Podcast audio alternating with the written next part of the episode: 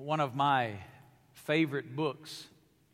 It's a little book that I read every year. Multnomah is a publisher that publishes this little series of books that are, I think it's called Small Books, Big Change, is what it is. These little, real small, which are good for me, you know. I mean, these are easy to read. And, but this is one of those that I, I, read, I've read probably every year for the last five or six years, at least since I was first exposed to it. This book first came into my life. It's by a man named Randy Alcorn, who's an incredible author. But this is a little book called The Treasure Principle. And I've shared this book with you numerous times. Matter of fact, hundreds of you own a copy of this book. We've made them available here many times, and a lot of you have purchased this little book. But in this little book, The Treasure Principle, Randy Alcorn uses an amazing illustration. It's very powerful. And in that illustration, he says that all of our lives have two phases. Two phases. One of them is a dot. The other phase of our life is a line. One of these phases is when we're born. We go to school, we grow up, we begin to mature, we graduate high school, maybe go off to college and get a degree, meet that special someone, we get married, we start a family, we begin a career, we plan our retirement, we have children, we have grandchildren, we retire. All of that, that's the dot. Let me tell you what that is. That is life now. Life now. That's one phase of our life there's another phase. That other phase is the line. It is life to come. And it is just as real. In reality, it's even more real than life now. Life to come begins when life now ends. When life now ends either in death or in the second coming of the Lord Jesus Christ, life to come is going to be ushered in for us as children of God. It'll begin with that great reunion that's going to take place where we will be introduced or reacquainted with every believer from every generation that has ever lived on planet Earth. Then there'll be that great wedding celebration, that wedding feast that the Bible talks about. And then we'll begin to grow in the knowledge of God and in fellowship with our brothers and sisters in Christ for all eternity. We tend to think that the dot is the big part. We live most of our lives living for the dot.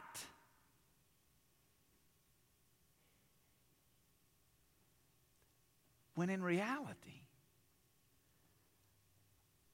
the line, that's the big part. Right? I mean, after, after we've been in heaven for 10,000 years, we'll only just be getting started good. And guess what? We're going to look back and go, man, That really was a dot. Perspective is going to help us. Right now, we, we struggle because all we know is the dot. All we know is life now, and so it seems all encompassing. It seems all inclusive. It seems like the whole enchilada, if you will. But it's just the dot.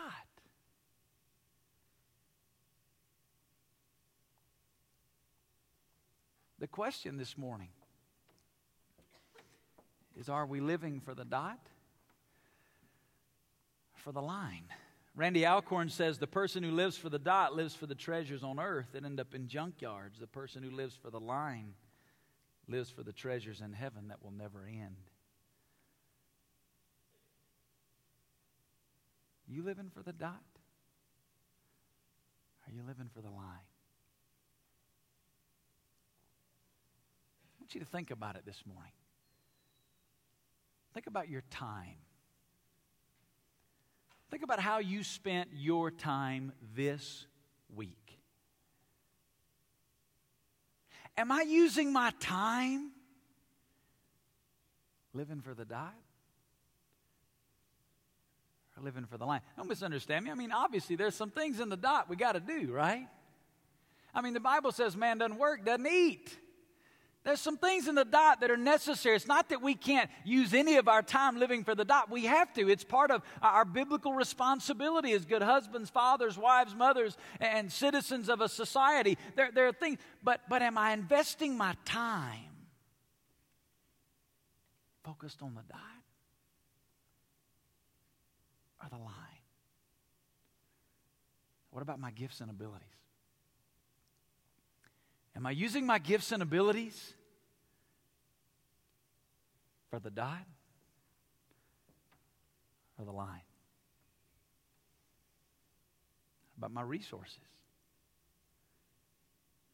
The things that God's placed into my hand. Am I using my resources for the dot or for the line. You see, at Hope, we, we value this thing called generosity. We, we've talked about it many times. One of our core values as a church is generous living, living with everything we have ready to make a difference, not just in this life, but in the life to come. How many of you have ever heard of the man Jim Elliot? Let me see your hand. That's what I thought. A number of you have heard of Jim Elliot. If you've never heard of Jim Elliot, let me encourage you to do something. When you get home today, get your computer out, Google Jim Elliot, and read his story. It's powerful. Jim Elliot was a young man in his 20s since God calling him to the mission field to go to Ecuador and to preach the gospel among the Indians of Ecuador that had never heard about Jesus before.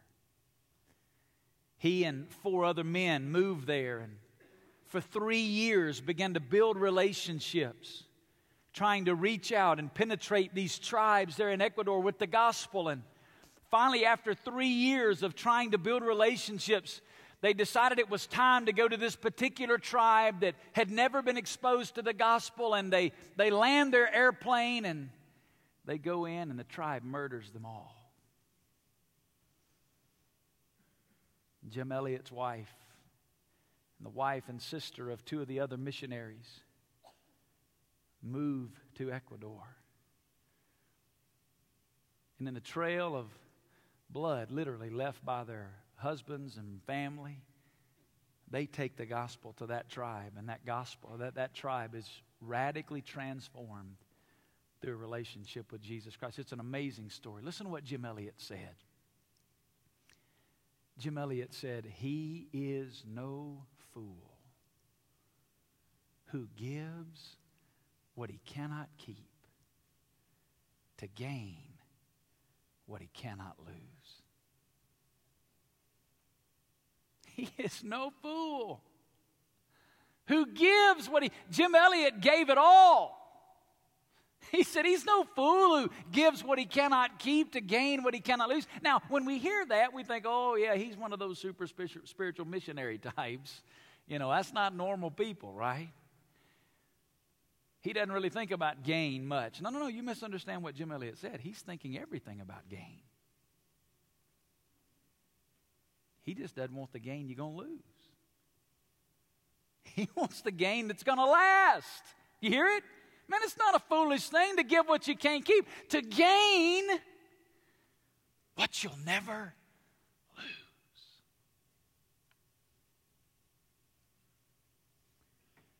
I want you to take your Bible and Turn to 2 Corinthians chapter 9. 2 Corinthians chapter 9, Paul is writing a letter to a group of Christians. And he's talking about these very issues of giving. If you're visiting with us, we're in the middle of something as a church family where we are taking next steps. We've prayed literally for the last three or four years God, what are next steps for us concerning a a campus, a home, a place that we could call our own, that could be a launching pad for the nations. And next weekend, you see these two globes on either side. Next weekend, we've asked all of our church family to be praying leading up to next weekend.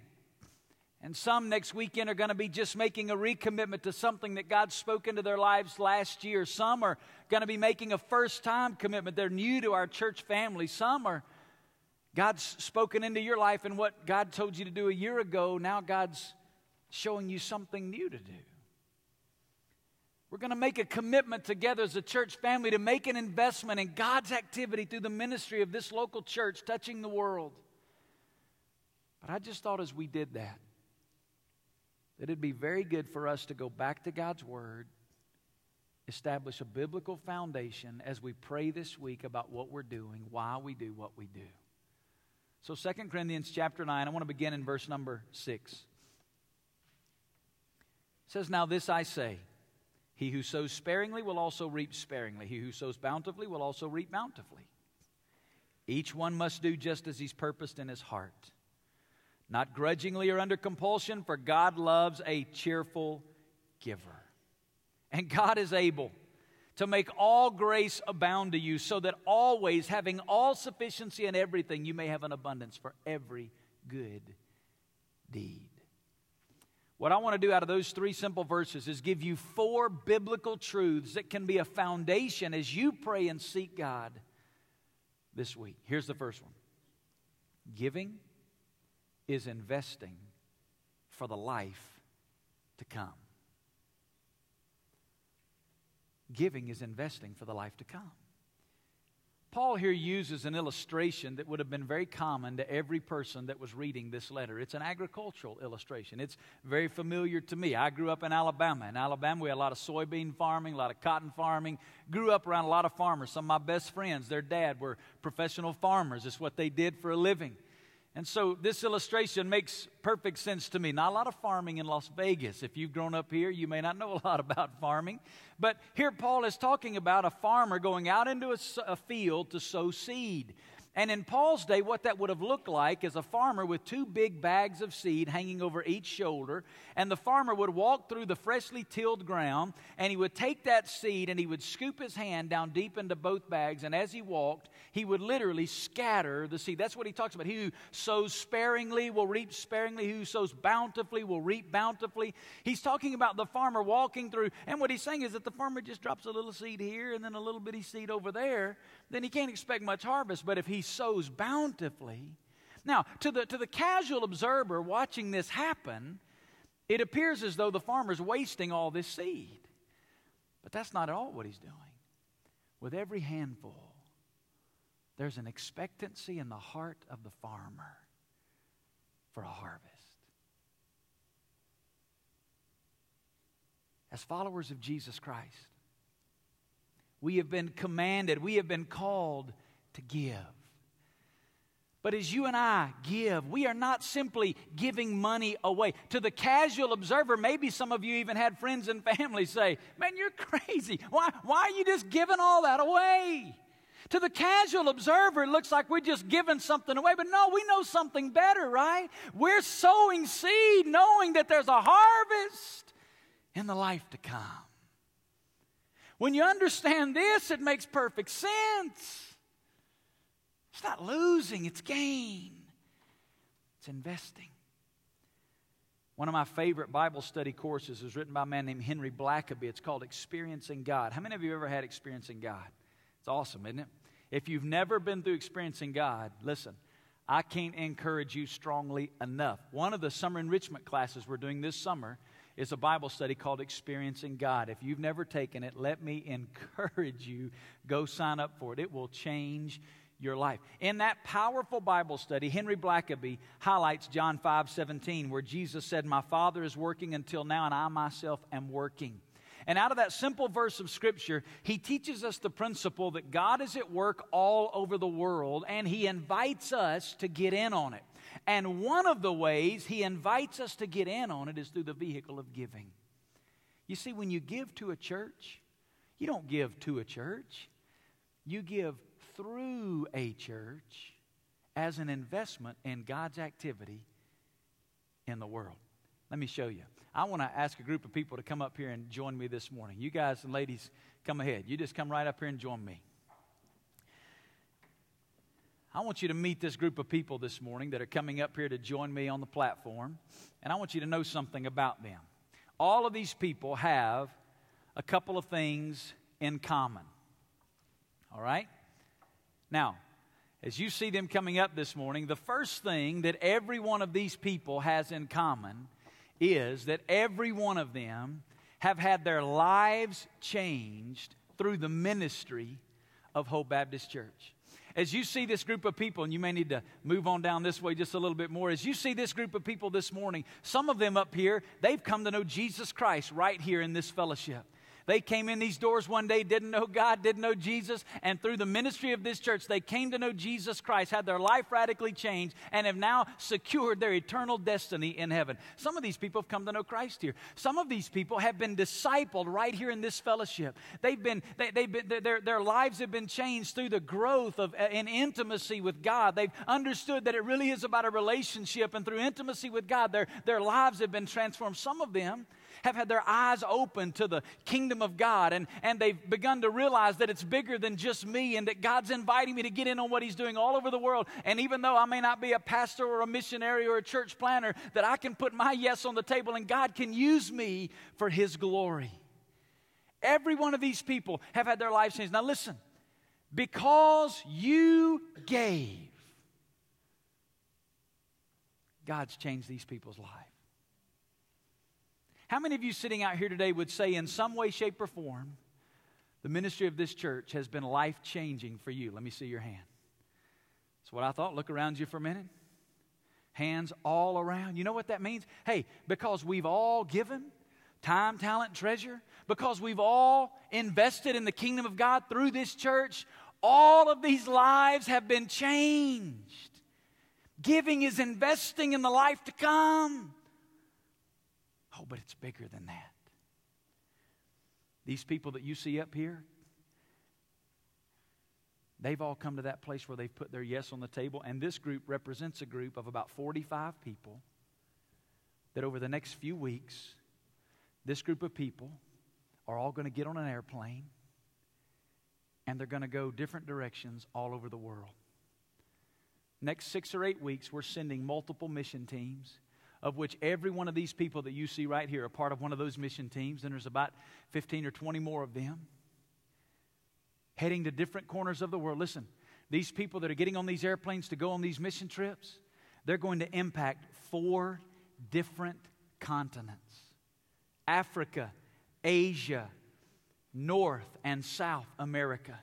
They're going to directly impact 21 different countries the countries of Honduras, Nicaragua, Guatemala, Argentina, Colombia, Peru, Paraguay, Egypt, Thailand, Laos, South Africa, Zambia, Tanzania, Congo, Zimbabwe, Madagascar, Mozambique, Malawi, Sudan, Nigeria, and Somalia. These teams, these teams are going to directly impact the training the training of over 3,500 pastors, missionaries, and church planters that are working in those 21 different countries. Those leaders that they are going to be involved in encouraging and training and coming around, those leaders represent between 80 and 100,000 people that will be directly affected through the ministry of these teams over the next six to eight weeks. One of these teams alone is going to do teacher training for public school teachers in the country of Zambia. The teachers that they're going to train daily pour into the lives of 6,000 Zambian school age children. Here's what I want you to see this morning. When we say we're going to build a campus, and we want you to know it's not a building, it's a launching pad for the nations. That's not a gimmicky phrase, it's reality. This just teams in the next six to eight weeks. We send teams all year long. This just over the summer. Some of these going for a week, some 10 days, some two weeks, some six or eight weeks, some all summer. Giving is investing. for the life to come. I want us to pray for these teams this morning. I want you to extend your hand as if we're laying hands on these teams to pray for them. And we're going to intercede on their behalf today, all right? Let's pray together. Lord Jesus, thank you. Thank you for these people. Lord, thank you for what you've done here in their lives. God, thank you for this congregation that gets it. Lord, they're going to make these trips because people have given. Most of these people standing up here have people in this fellowship that are sitting out here that have given and prayed so that they can go on this trip. Lord, as we give, we're investing in the nations. God, I pray for the safety of these teams, for the protection, Lord, that you would use them mightily for your glory. God, we entrust them to you today. Bless them that the ends of the earth might fear you. It's in the name of Jesus Christ we pray. And all of us say together, Amen. Let these teams know you love them and you're praying for them today. God bless you guys. Thank you. Thank you. You can go right ahead. God bless you. Let me give you the second principle this morning. Giving clearly reveals clearly reveals the attitude of my heart. Giving is investing in the life to come, but giving also clearly reveals the attitude of my heart. You know why sometimes we get so uncomfortable when somebody talks about the subject of giving? Because giving clearly reveals the attitude of my heart. And I don't like stuff that shows me where I really am. Jesus said, Where your treasure is, there will your heart be also. In this text that we read this morning, Paul said, Each of you must do just as he's purposed in his heart. He's writing to this congregation about a gift that they're going to make, an investment that they're going to make in the kingdom of God. And he says, I only want you to do what you've purposed in your heart. The word purposed is a word that means to decide beforehand. And the principle here is that giving is the outward response of my heart attitude towards God and His activity in the world. As I've met with God, as I've sought with God, then giving is simply the expression of the attitude of my heart in response to what God said. I want to give you some principles that show us that giving really is this heart issue. Number one, God doesn't need our money. You know that, right? Hey, I'll take it a step further. God doesn't even need us. God didn't need Vance Pitman to come to Las Vegas to be about the starting of. God was planning a church in Las Vegas whether Vance Pitman got in on it or not. Now, God invited me to get in on it because He loves me. And by His grace, desired to use me and to allow me to be a part of what He. God didn't need me. God doesn't need our money. Listen to what the psalmist said. He said, For every beast of the forest is mine. Speaking of God, the cattle on a thousand hills. I know every bird of the mountains and everything that moves in the field is mine. If I were hungry, I wouldn't tell you. For the world is mine and all it contains. Here's the reality God owns it all. We don't own anything, it's all His. I know what you're thinking. If God doesn't really need, if doesn't really need my, my money, let me think, how can I spiritually ask this question? Uh, why does He want me to give? Right? That's the second principle. Giving is God's invitation to join in His activity. You see, God loves you. You know what God wants? God wants you to be a part of what He's doing all over the world. You see all these people standing up here? God wants us to be a part of that. One of the ways He allows us to be a part of that is through the vehicle of giving. Let me give you a biblical example Philippians chapter 1. We spent a year and a half studying together as a church family through the book of Philippians. Look at Philippians chapter 1, verse 3. Listen what he said.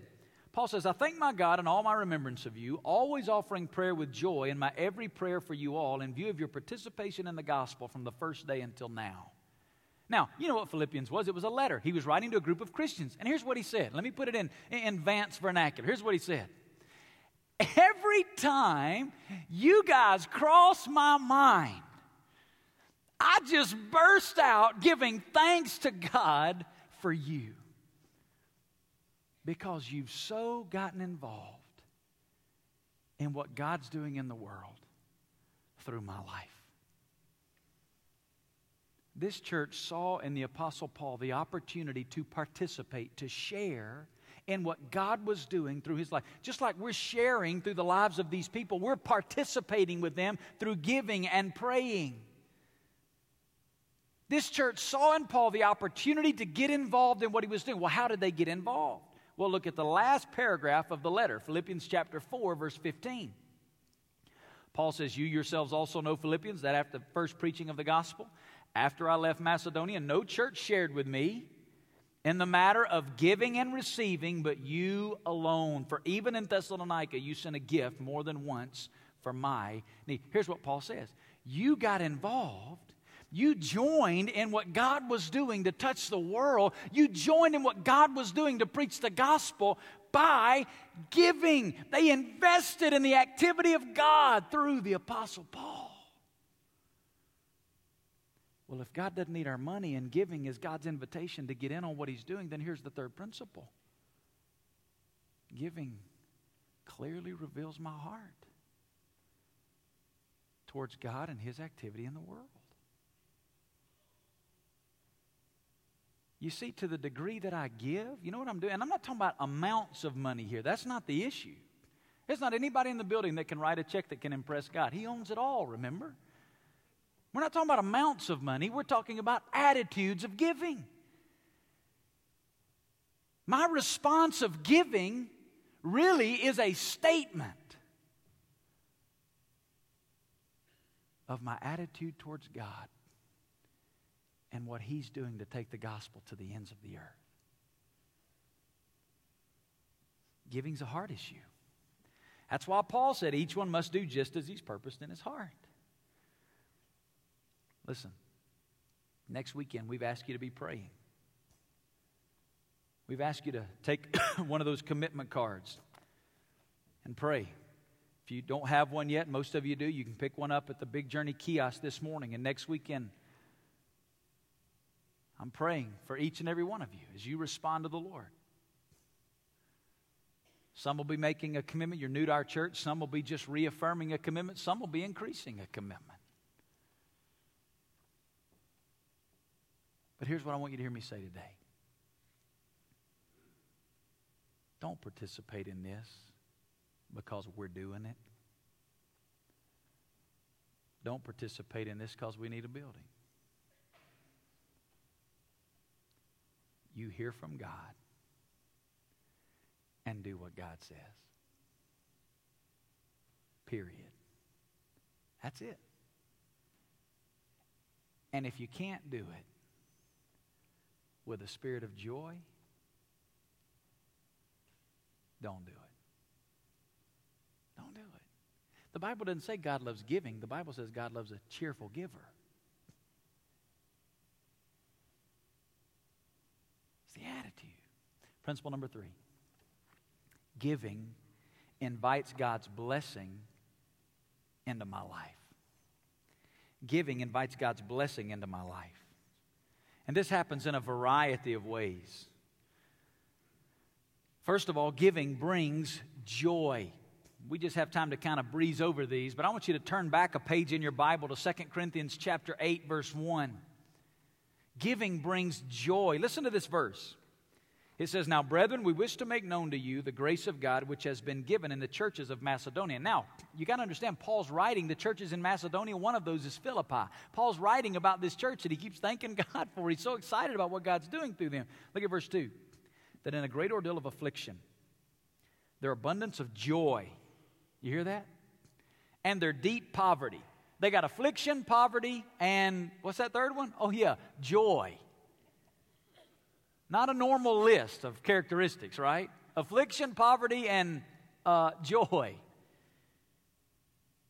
It overflowed in the wealth of their liberality. Listen what it says in verse 3 For I testify that according to their ability and beyond their ability, they gave.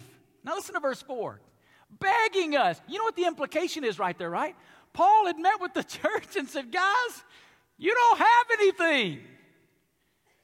You, you're, you're, you're, you're in affliction. You're in persecution. You're, you got poverty. You guys don't even don't participate. And Paul said, they wouldn't take no for an answer. They were begging us. You don't beg to do something you have to do. You beg to do something you want to do. Hey, I don't know what it's like at your house. My kids never beg to do the dishes. Happen at your house? Oh, Daddy, please let me do the dishes. Now, they'll beg to do some other stuff. You know what we beg to do? We beg to do what brings us joy. Here was a group of people living in abject poverty, complete persecution. Paul, you don't understand. We got to give. Giving brings us joy. Jesus said, It's more blessed to what? To give than to receive. Number two, giving brings peace and provision. You see, when I'm giving, I can trust God that God will take care of me and my family. You want peace in difficult economic times? Just obey God and keep giving. Then you can trust Him. Then the ball's in His court. It's His word. He'll honor it. Listen to what Paul said back in our text in verse 8. He said, And my God, who is able to make all grace abound to you. Listen to all the all phrases. Make all grace abound to you so that always, having all sufficiency in everything or all things, you may have an abundance for every good deed.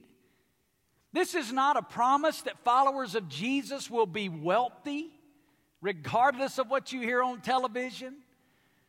This is not a give to get mentality, but here's the promise. When I live generously out of the overflow of my heart, filled with joy for what Jesus has done in my life, I can go to sleep at night with peace in my heart that God is going to take care of the rest of it. It may not always add up. It may not always make sense. It may not even be on the schedule that I wish it was on.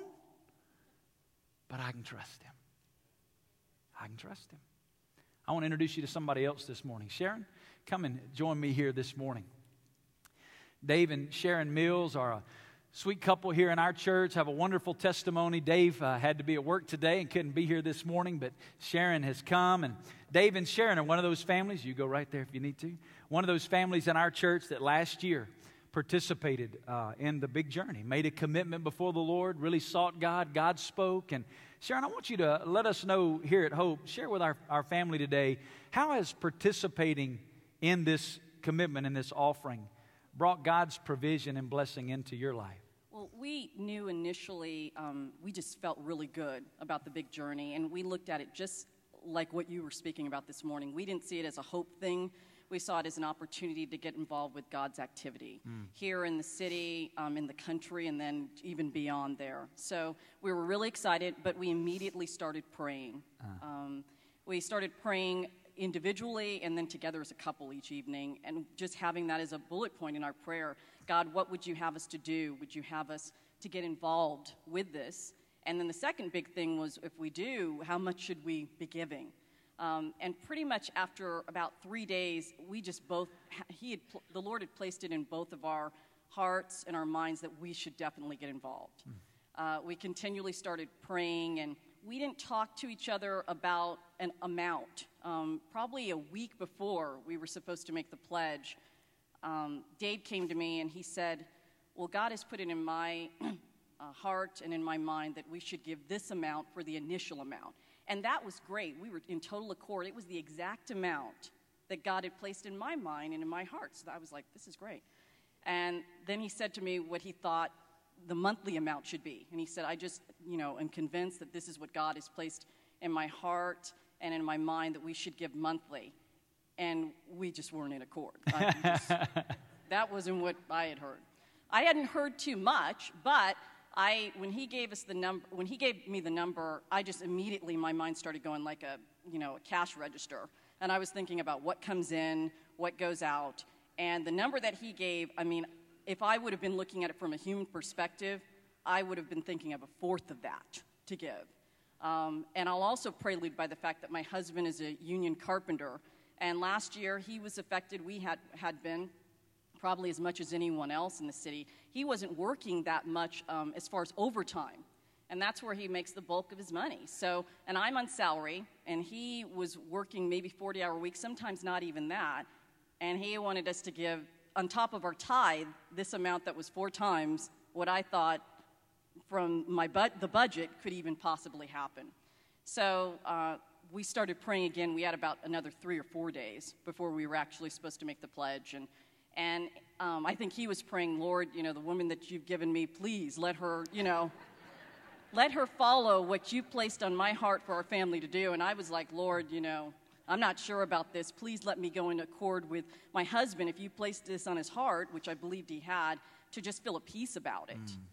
And after about two days, I really did. After about two days of praying, the Lord had just put a real peace in my heart. One, um, that out of obedience to him, to just follow the lead of my husband. And I just really believe Dave was unwavering that that was the amount um, that the Lord had, had t- put on his heart and in his mind.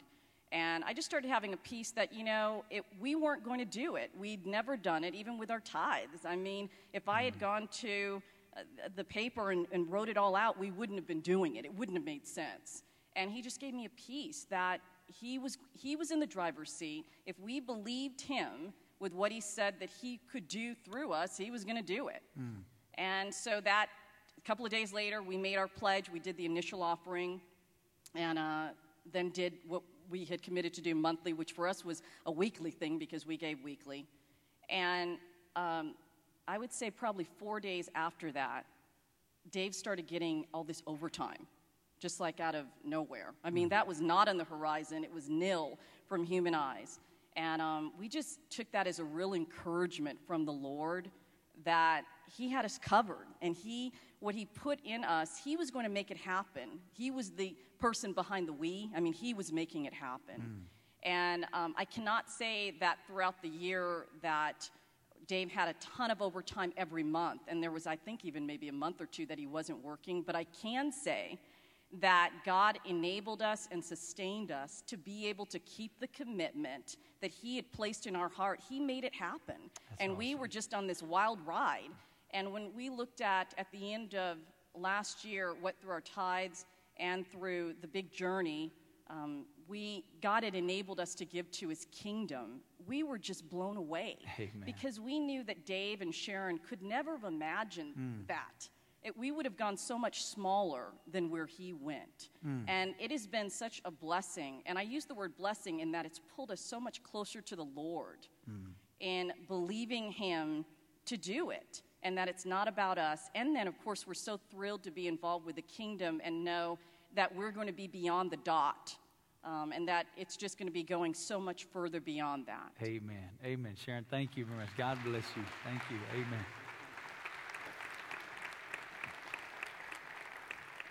Let me show it to you in the book of Proverbs, chapter 11. Look on the screen. There's one who scatters and yet increases all the more, and there's one who withholds what is justly due, and yet it results only in want. The generous man will be prosperous, and he who waters will himself be watered. You see, God's economy doesn't work like ours. Ours says you hang on to it to secure the future. His says you share it to secure the future. Doesn't always make sense on paper, but as we respond to Him, it brings provision and peace. Number three, it brings treasure in the life to come. It brings treasure in the life to come. Just real quickly, I want to read you a verse of scripture out of 1 Timothy chapter 6. Listen to what it says. Instruct those who are rich in this present world not to be conceited or to fix their hope on the uncertainty of riches, but on God, who richly supplies us with all things to enjoy. Instruct them to do good, to be rich in good works, to be generous and ready to share. Listen, storing up for themselves the treasure of a good foundation for the future. You hear what he said, right? Give it away so you can secure a foundation for the future so that they may take hold of that which is life indeed. You ever heard anybody say you can't take it with you? Hey, that's true. I, have been to Cairo and stood in the National Museum there in Cairo where they have all of King Tut's, what they found in his pyramid, in his tomb. The belief of the Egyptians was if you bury it with them in the tomb, that they take it with them to the afterlife. Well, guess what? He didn't take it. It's in the museum in Cairo. You can't take it with you, but you can send it on ahead. That's what Jim Elliot meant when he said he's no fool who gives what he can't keep to gain what he can't lose. You see, I can lay up treasure in heaven. The Bible says where neither moth nor rust destroy. I can live for the dot or I can live for the line. Last principle giving reflects the heart of the Father. My mentor, pastor friend Johnny Hunt, said to me, Vance, you're never more like Jesus than when you give. John 3:16 says for God so loved the world that he what? The core of the gospel is a gift. God gave his son Jesus that you and I could be forgiven of our sin and be given by grace a relationship with God, one that we don't deserve, but that he gave. Randy Alcorn in his little book adds this paragraph. Listen to it. Five minutes after we die, we'll know exactly how we should have lived. But God's given us His Word, so we don't have to wait until we die to find out. Ask yourself five minutes after I die, what will I wish I would have given away while I still had the chance? When you come up with the answer, why not give it away now? Why not spend the rest of our lives closing the gap between what we'll wish we would have given and what we're really giving? Here's the question today You living for the dot or the line? You know what we're asking you to do this week? We're asking you to pray and simply be a people that lives for the line. Let's live for the line. I can promise you, when you get here, here, here, here, here, you'll be glad you did.